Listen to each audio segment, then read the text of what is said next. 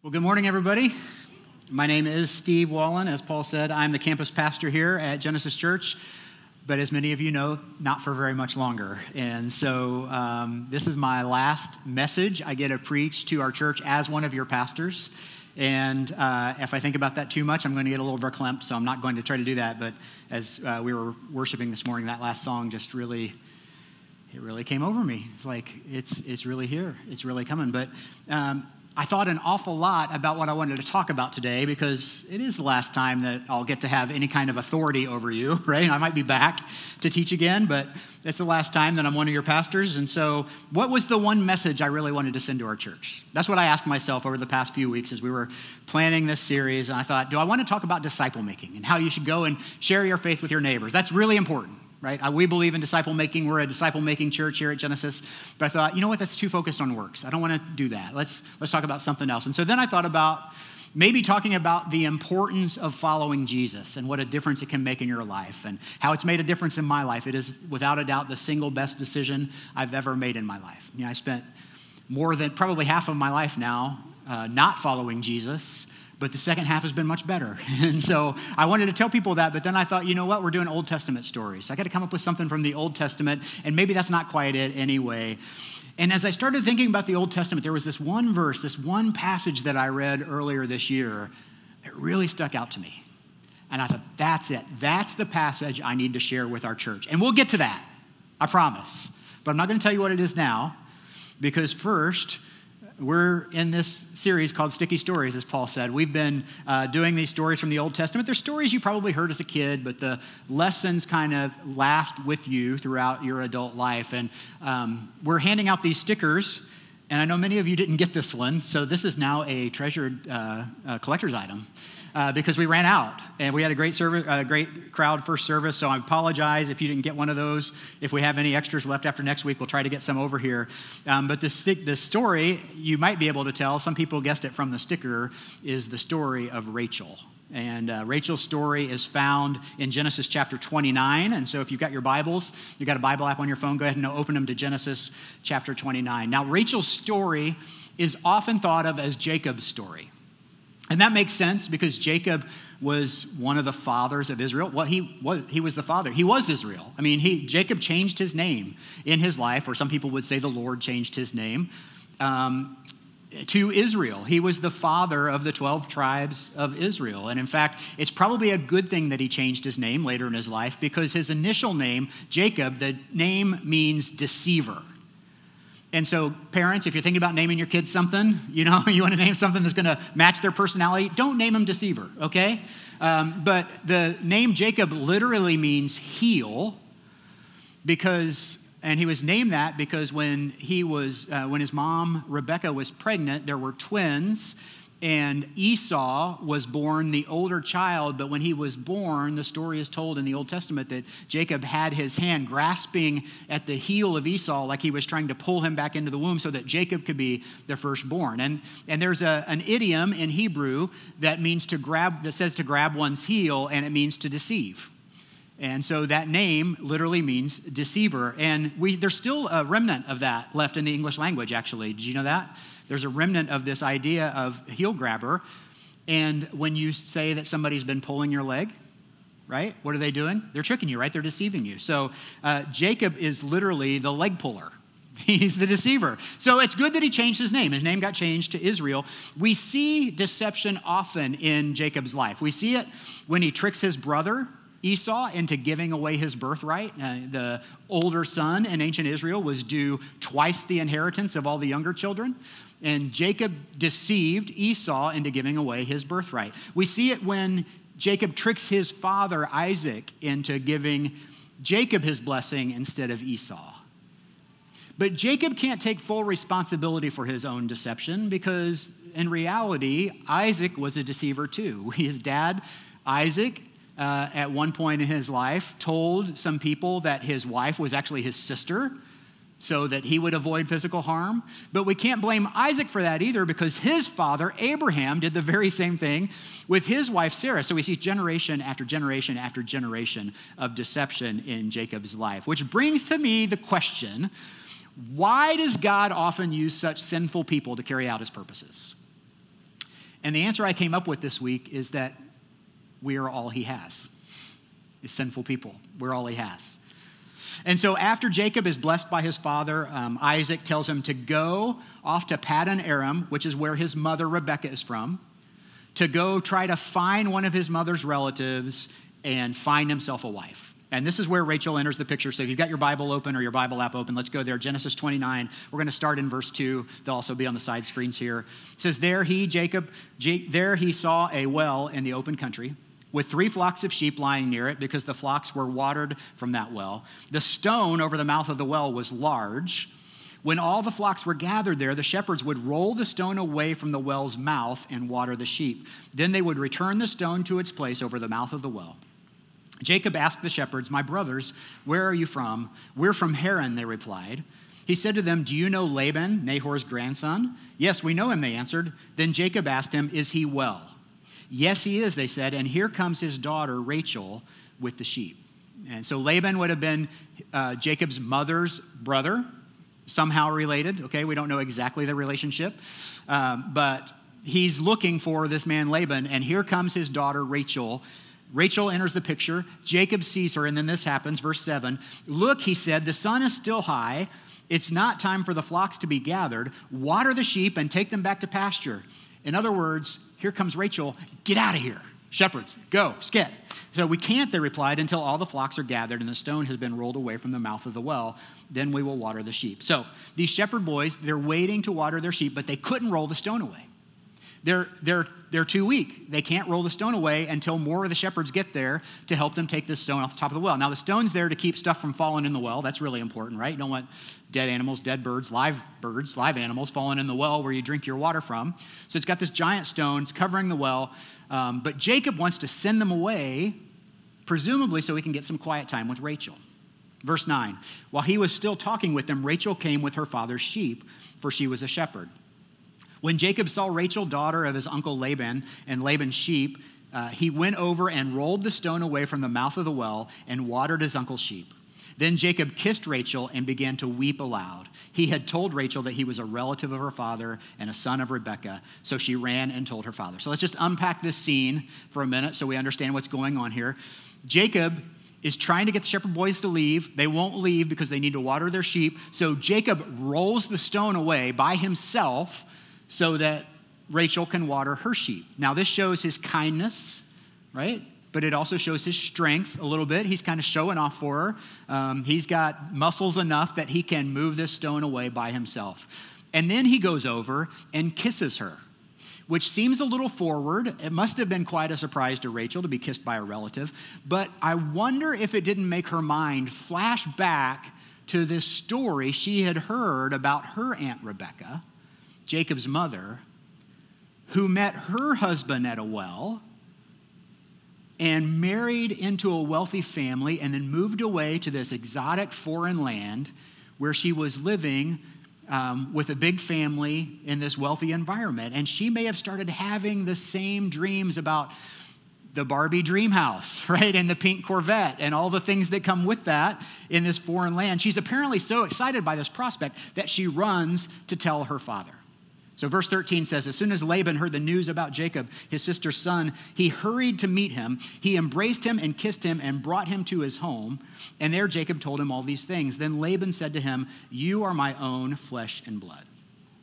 Now, we're told that Jacob stayed with Laban for a month. I'm hoping that he was invited, that he wasn't an unwanted house guest. He didn't just say, Hey, I'm just going to crash here for a while if it's cool with you. Um, that he's not just hanging, he's, he's probably hanging out hoping to get a glimpse of Rachel. But after a while, Laban makes this offer to him. We see it in verse 15. Laban said to him, Just because you're a relative of mine, should you work for me for nothing? Tell me what your wages should be. Now, on the surface, this seems like a generous offer from Laban, like, I'm going to pay you, you tell me what you need to get paid. But really, it's more of a, hey, if you're going to stay here, I'm going to need you to help out. All right, so I'm going to treat you like a hired servant. And so I'm going to give you work to do, and you're going to tell me what your wages are going to be, what I'm going to have to pay you. And here's where the author of Genesis takes a little detour to tell us about Laban's story. This is really important to the story. Uh, verse 16 says Now Laban had two daughters. The name of the older was Leah, and the name of the younger was Rachel. Leah had weak eyes, but Rachel had a lovely figure and was beautiful. Now, as I was looking at this passage this week, uh, Paul told me, because he went to Bible school and I didn't, uh, he told me that what he learned in Bible school was that weak eyes actually was a Hebrew word for a good personality. And so I don't know if that's true or not. No, actually, there's no direct translation for weak eyes, but you can transliterate it where you uh, spell it, you spell out the word, and it's spelled U G L Y. And so um, that's Leah. Rachel's beautiful, Leah's not so beautiful. You get the picture, okay? This is what's happening here. But it gives us, really, it gives us some insight into what a complicated and competitive relationship these two sisters must have had right? I mean, I, I grew up an oldest child. And I know as the oldest, you want to do everything better than your younger brother or sister, right? You were the first, you were the biggest, you were the strongest, you were the smartest, you learned everything first. And when your younger brother or sister does something better than you, it drives you absolutely crazy, right? Rachel, the younger sister, is objectively more attractive than Leah, and that's probably really hard on her. Let's go on. Verse 18 says Jacob was in love with Rachel. He told Laban, I'll work for you for seven years in return for your younger daughter, Rachel. Jacob loved Rachel so much, he was willing to serve Laban seven years. So we look at this kind of as a dowry. All right? Jacob is, um, he comes from a wealthy family, he comes from money. But when he came off from Israel to Paddan Aram, he likely didn't bring much with him. He didn't bring wealth. He wasn't planning to stay there, certainly not for seven years. He was planning to go find a wife and bring her back home. So he probably doesn't have a lot of money with him, a lot of goods with him. And so he says, What does he have? He has his labor. And so, what he's doing here is he's offering much more than a normal dowry because he really wants to lock down Rachel, right? Uh, there's two things here going on here. It could be one or the other or both. That Jacob, first one is Jacob wants to make Laban an offer he can't refuse to lock her down. So he's going to make her a long, make, going to make him a long-term contract offer. I'm going to stay here for seven years. That's what happens. Okay, if you want, you want somebody not to leave, you want your star running back not to leave. What do you do? You make him a long-term contract offer. That's what Jacob is doing with Laban now. You sign him to a seven-year deal, and uh, it's hard to turn down that kind of money. Jacob is putting the bag out there and telling Laban to go get it. That's what's happening. Could be. Or the second thing is this: it's possible that Rachel is not yet old enough to be married. Remember, she's working as a shepherd. Parents would often have their children serve as shepherds when they were too young to do some of the other things around the house, but they were old enough to take care of the animals. If you were at the county fair, or you've been to the state fair, you see there's a lot of kids, 9, 10, 11, 12 years old, even younger sometimes, taking care of the animals. It's likely that many of the shepherds were as young as 10 to 12 years old. And I mean, remember David? David was a shepherd. All of his brothers were off to war. David was too young to go off to war. He was back taking care of the sheep. We see at this, at this story right here, this well, all these shepherds are standing around. They're too weak to move the stone away from the well. Why? Well, likely they're too young. They're, they're not old enough yet. They haven't gained their strength yet. And so it's likely that, or it's possible that Jacob was waiting for Rachel to grow into a young woman before he got married. Whatever's happened, it could be either of these things, could be both. But likely, when Laban heard this offer from Jacob, this incredibly generous offer, he thought, there's a sucker. Like, there's a guy I can take advantage of. But regardless of why, he accepts the deal. Jacob works with him for seven years. It was a true waiting game. Uh, even though Jacob was living in Laban's house, he likely wouldn't have seen Rachel all the time. This wouldn't have been a, like a dating relationship. They weren't courting. Uh, they certainly weren't living together. There were very strict boundaries in those days, in those cultures, uh, between young men and unmarried women. Uh, but the Bible makes this statement. This is really telling. In Genesis 29 20, it says So Jacob served seven years to get Rachel, but they seemed like only a few days to him because of his love for her. And the romantics in the room are like, Oh, isn't that sweet? And the skeptics or the ones without boyfriends, girlfriends, husbands, or wives are like, Oh, gross. That's so terrible. Guys, he just loves Rachel so much. He loves her so much. He worked seven years and it just seemed like a few days. Oh. But Jacob's about to get a taste of his own medicine. The deceiver is going to be deceived. The, uh, the leg puller is going to have his leg pulled. Jacob is going to be Jacobed. And so, verse 22 says So Laban brought together all the people of the place and gave a feast.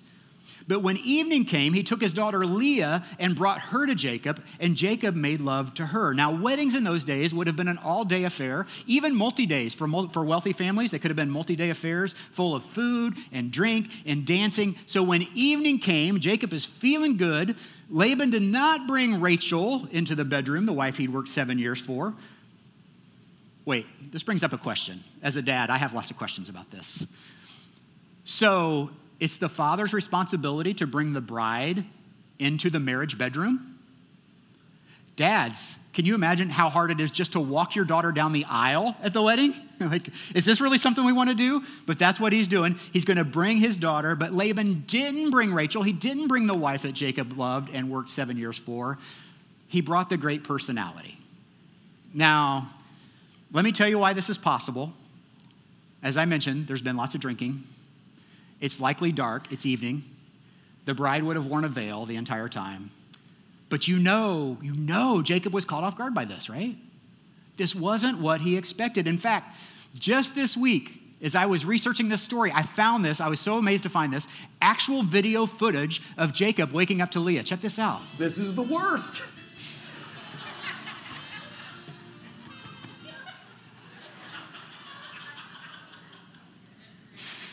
That's ridiculous. Verse 25 said, When morning came, there was Leah. So Jacob said to Laban, What is this you have done to me? I served you for Rachel, didn't I? Why have you deceived me? I just find such great, delicious irony in this last question by Jacob. Why have you deceived me? Isn't that ironic?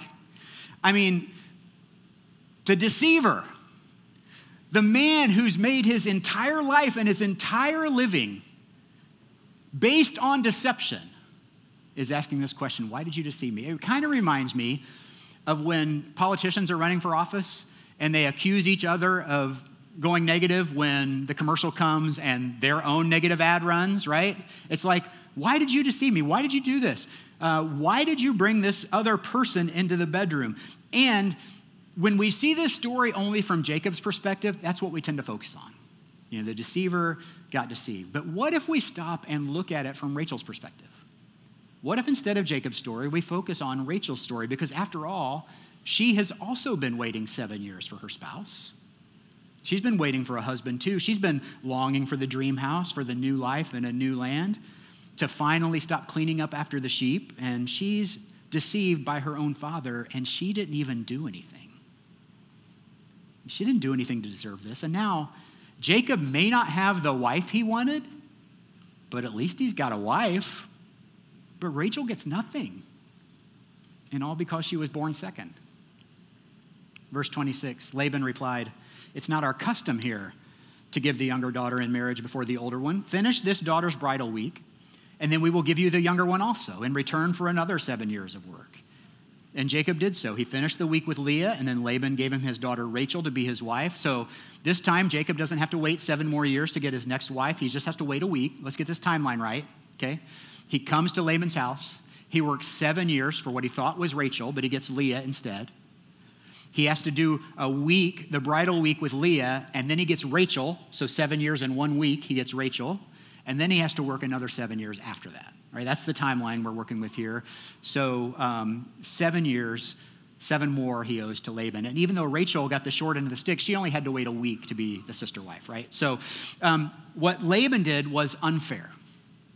It was unfair to Jacob, for sure. I mean, we focus on that a lot. But it was extremely unfair to his daughters.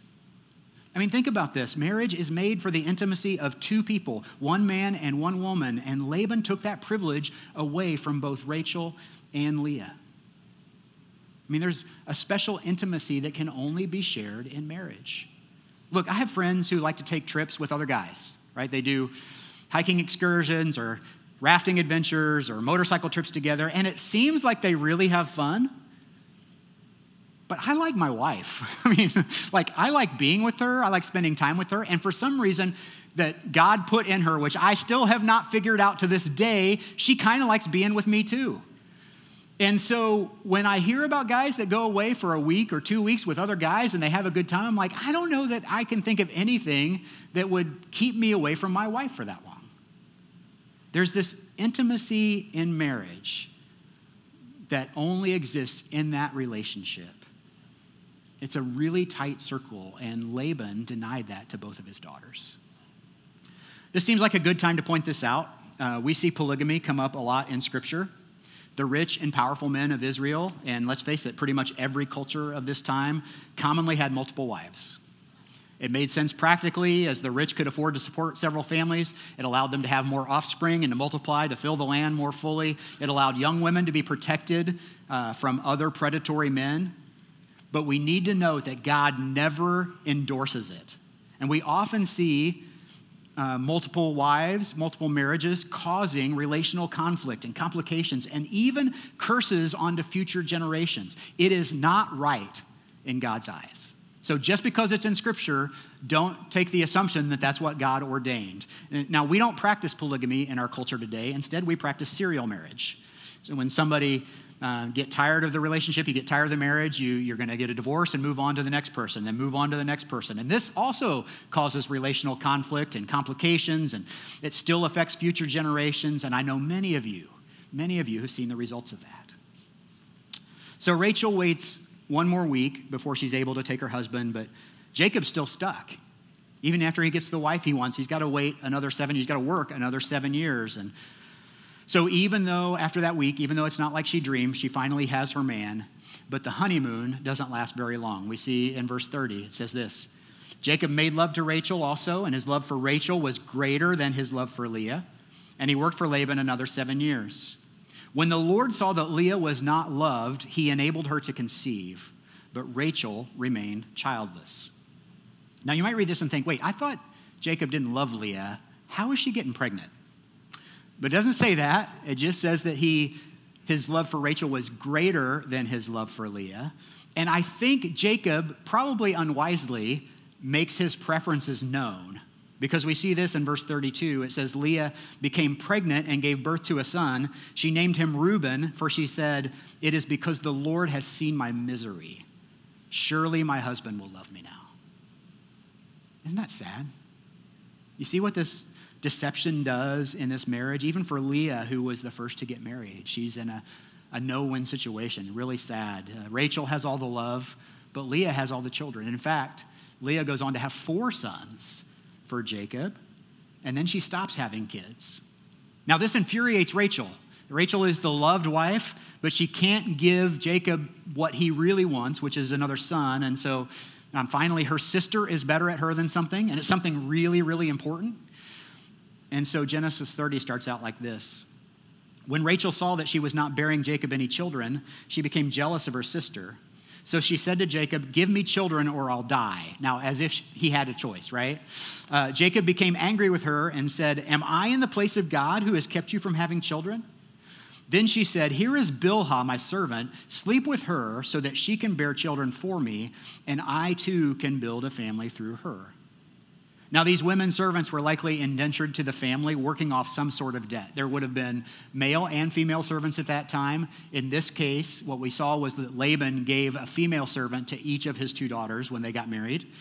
Uh, and the way that they were treated, they were treated like property. Men or women, they were treated like property. And so everything that they had belonged to the owner.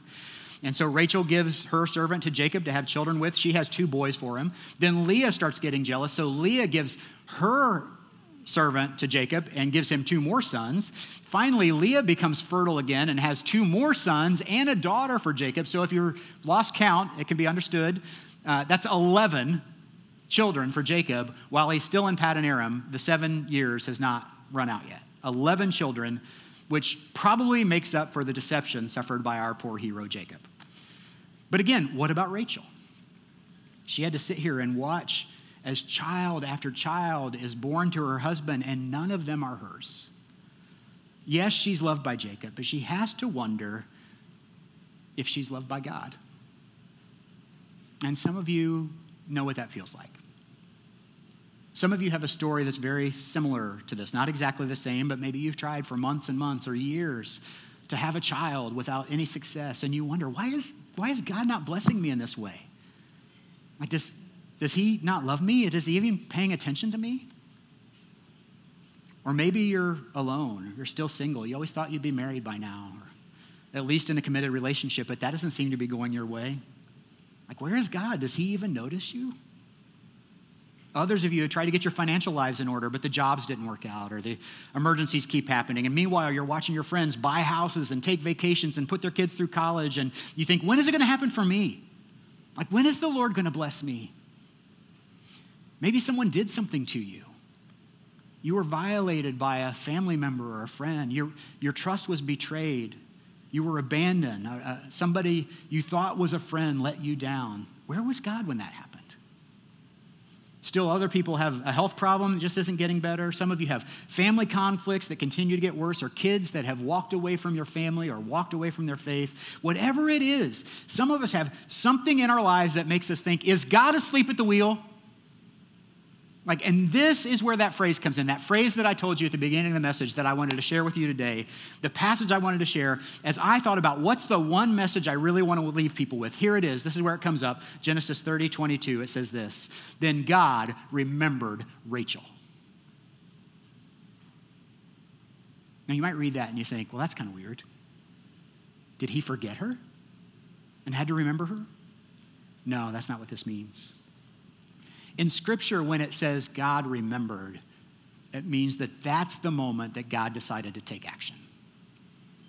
When God remembers someone, he's, he's ready to go intervene and help. I just want to give you a couple other examples to show you what I mean by this. When uh, God destroyed Sodom and Gomorrah, the two cities, for their sinfulness, Scripture says, But God remembered Abraham and brought Lot, who was his nephew, safely out of the destruction.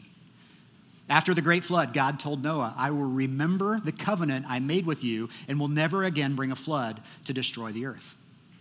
In Exodus chapter 2, when the Israelites are in slavery and they're crying out to God, Exodus 2:24 said that God remembered his covenant with Abraham, Isaac, and Jacob, and that started the plan rolling for Moses to rescue the Israelites out of slavery in Egypt. No, God is not a forgetful God. He can't forget. Rachel was never for one moment out of his mind. He, he knows everything.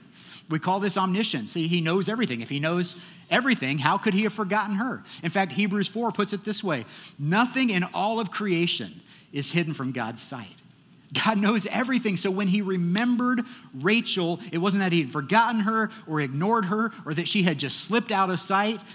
When he remembered her, that was when he decided to intervene. That was when he knew it was time to act. Verse 22 says Then God remembered Rachel. He listened to her and enabled her to conceive. She became pregnant and gave birth to a son and said, God has taken away my disgrace.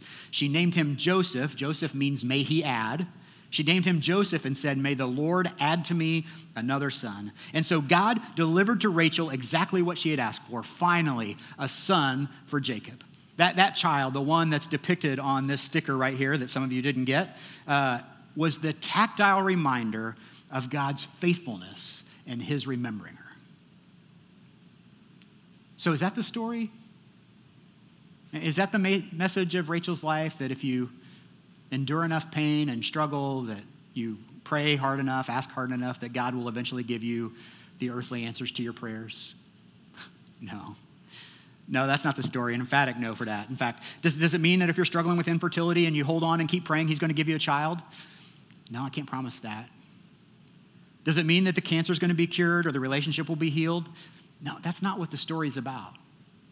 In fact, let me share with you the rest of Rachel's story here, real quick, as we get ready to wrap up. Once Joseph is born, Jacob wants to take his family back to his homeland.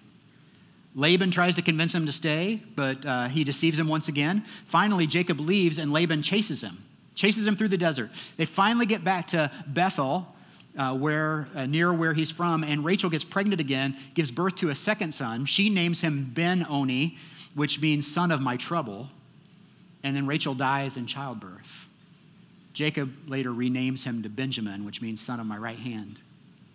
Rachel never got to see her children grow up.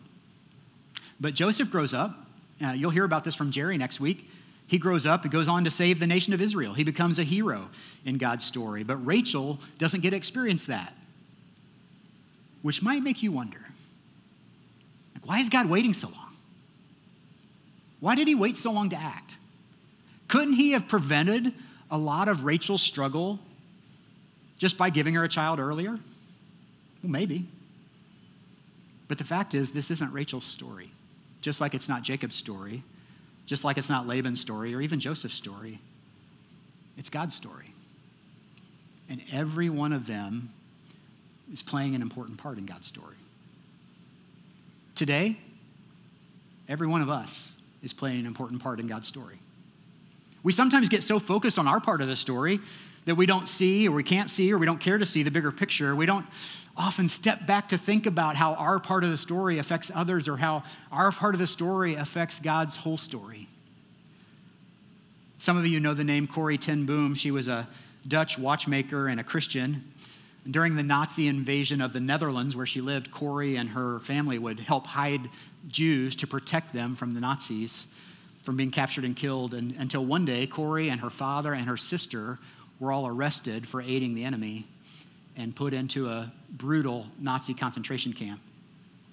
Uh, there, her father and sister both died, but Corrie ten Boom survived the war and went on to become a well regarded author and speaker.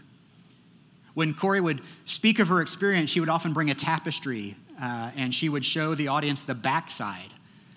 And she would talk about how jumbled and random it looked, and how there were often dark threads, which represent the dark seasons of our lives that seem so out of place and that's how we see our lives. So often we see them like the back of a tapestry. And then she would turn the tapestry around to reveal the beautifully woven front side, and she would remind the audience that this is how God sees our lives, and how the dark threads are necessary to make the whole thing beautiful, and that one day, when the time is right, God will reveal the whole thing to us. You know, so often our life looks like the back of the tapestry. It's jumbled, it's messy, it's without purpose. But when we can see it from God's perspective, every color is perfectly chosen, every stitch is expertly woven in. And for many of us, there are only a couple of times or a few times in our life where we really catch a glimpse of what God is weaving in, through the fabric of our lives. And in those moments, we're reminded that the weaver knows exactly what he's doing. In Rachel's case, uh, like I said, she didn't get to see her sons grow up. She fought with her sister Leah pretty much her whole life. She didn't get to grow old with her husband. And even though her son Joseph eventually saved the nation of Israel from starvation, it was Leah's son, Judah, who eventually became an ancestor to the Savior of the world, Jesus. Now, it's pretty safe to say that Rachel's life didn't go exactly how she wanted it. But she was remembered by God. Here's what I want you to know today. Here's what I wanted to share with you God remembers you. While you sit and wonder where he is or why he seems distant or when is he going to move, he knows you're there. He's waiting for the exact right time to intervene in your life, and it probably won't look exactly like you wish it would. And it probably won't happen exactly when, when you wish it would because his ways are not our ways. But in the end, it will be perfect. It will be a fitting piece to his story.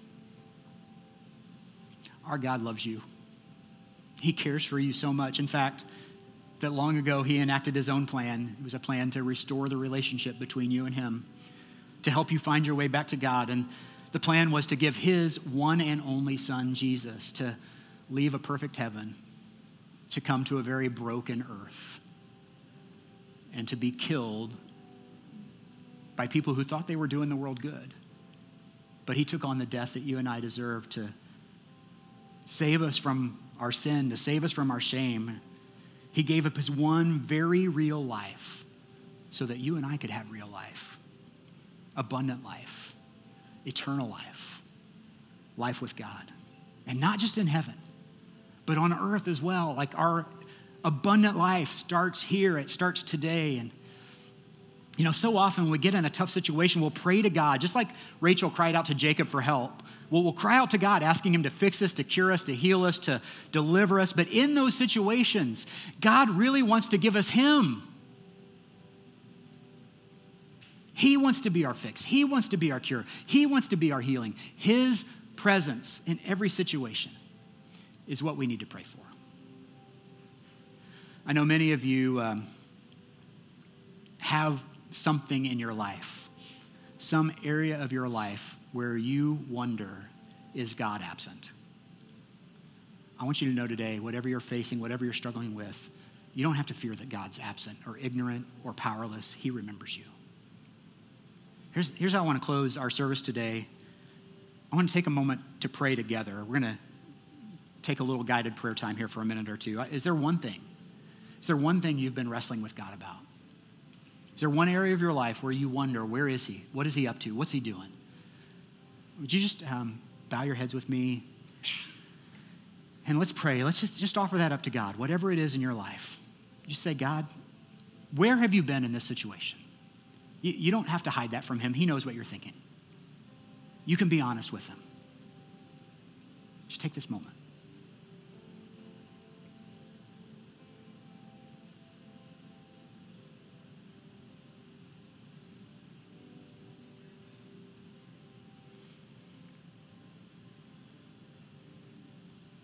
As, uh, as we pray together to close, I want to pray this prayer.